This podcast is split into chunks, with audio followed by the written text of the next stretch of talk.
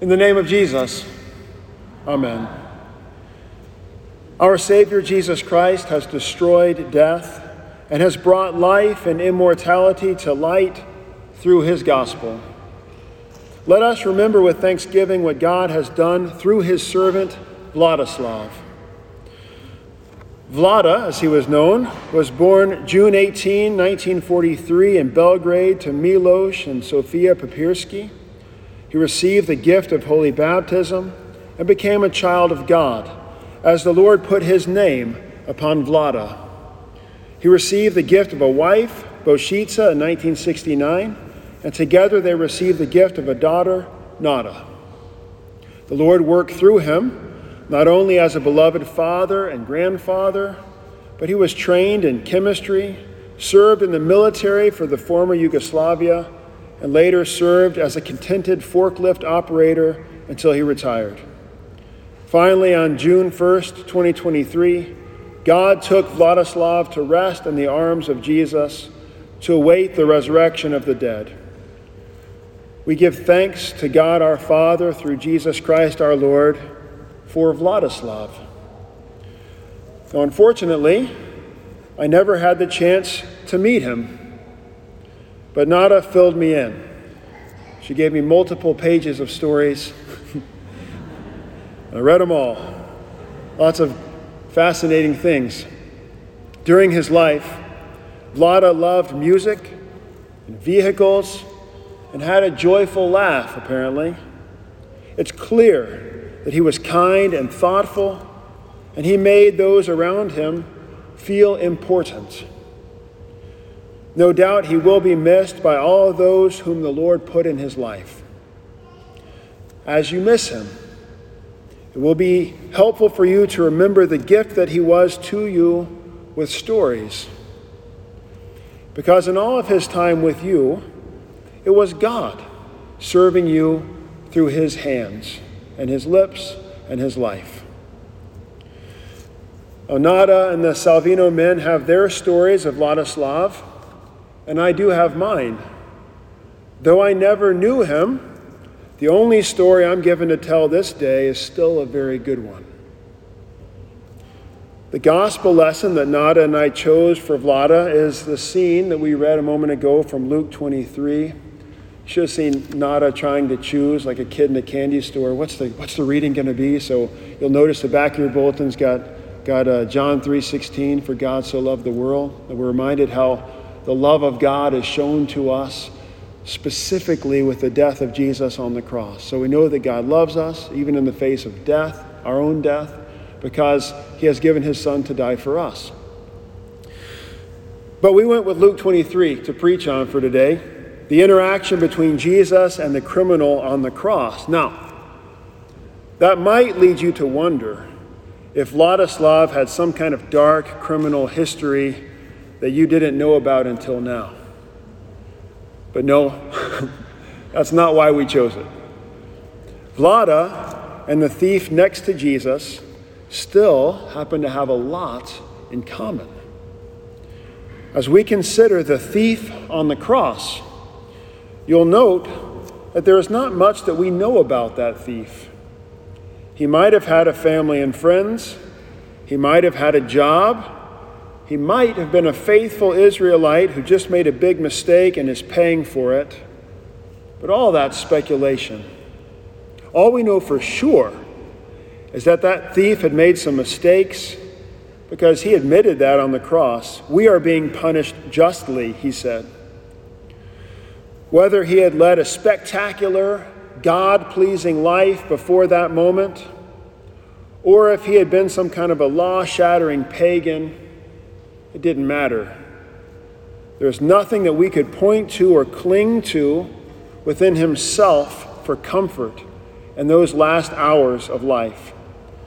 And if we had been friends with that thief that day, there was nothing we could have pointed to in his life either that would give us comfort as his death drew near. In his final breaths, the criminal looked to Jesus and said, Jesus, Remember me when you come into your kingdom. Now, he didn't say much, It was hard to breathe and get words out when you're being crucified. But what he said carried a lot of weight. He said everything in that one sentence. He confessed Jesus to be the king. He confessed that Jesus would live on even after his death. And he confessed that Jesus had the power to be the Savior of all, even after that death. Now, at that point, you could have looked up and asked that thief, Do you believe in Jesus as your Savior? And he would have said, Yes.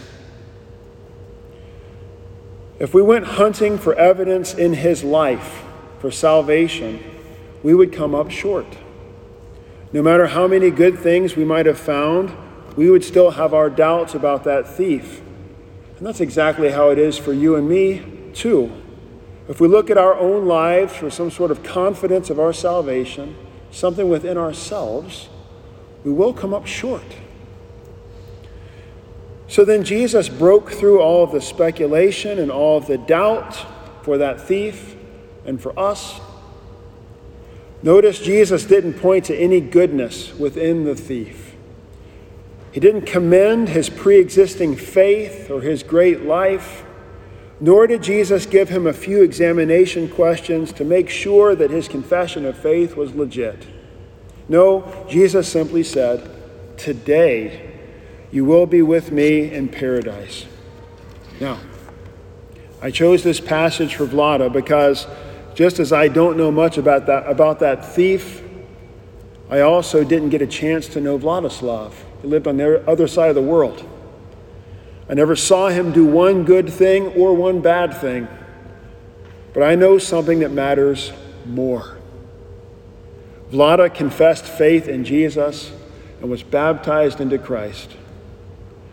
Nada recounted to me a conversation with him that was quite revealing. Simply put, she asked him if he believed in Jesus as his Savior from sin. And he said, Yes. Nothing too complicated.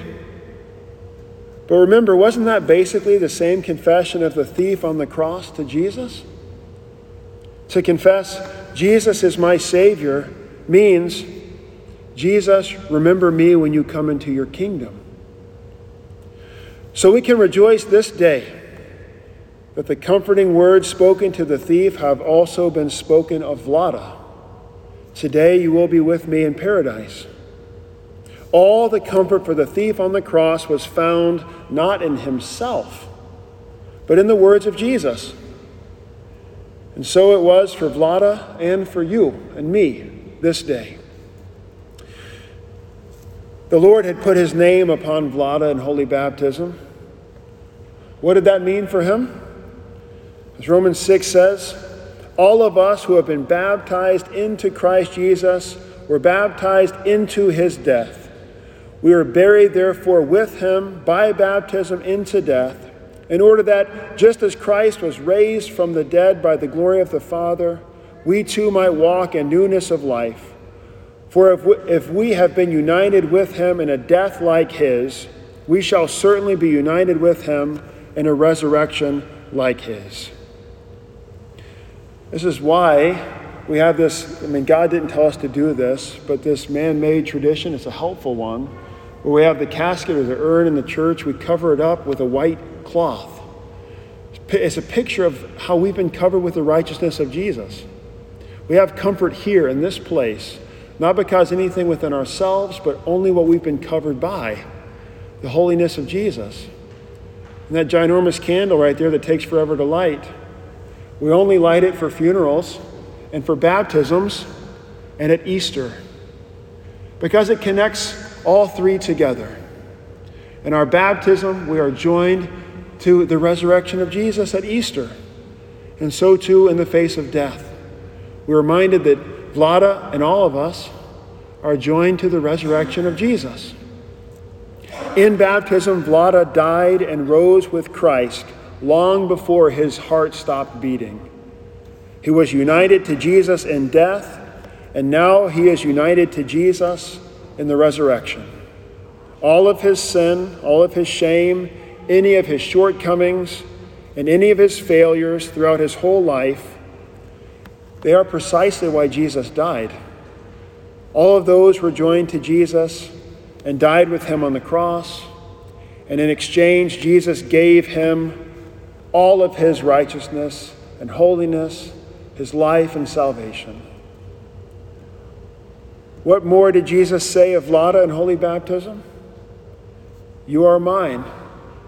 You bear my name. I have taken all your sin. I am with you always. You will be with me in paradise. As I mentioned, I never knew Vlada, but he was baptized into Christ. So I know all that matters most, all that matters most about him eternally. Don't the words of Jesus here give so much more comfort than any memory or experience that ours would have brought us? The Lord Jesus put his name upon Vlada in baptism, promising to be with him always to the very end of the age. That means that during his life, throughout his many blessings and challenges, no matter what life threw his way, Vlada belonged to the Lord. He died united to Jesus, and he will rise with him too. Nada, for you and for all those whom Vlada left behind, there is grief. It hurts because you've lost a great gift from the Lord. But you don't grieve without hope. For the death that he faced and the death that one day faces all of us too has been overcome by Jesus. We rejoice that Vlada died with Jesus and now he lives with him in paradise. And he longs to have you there with him as well, rejoicing eternally.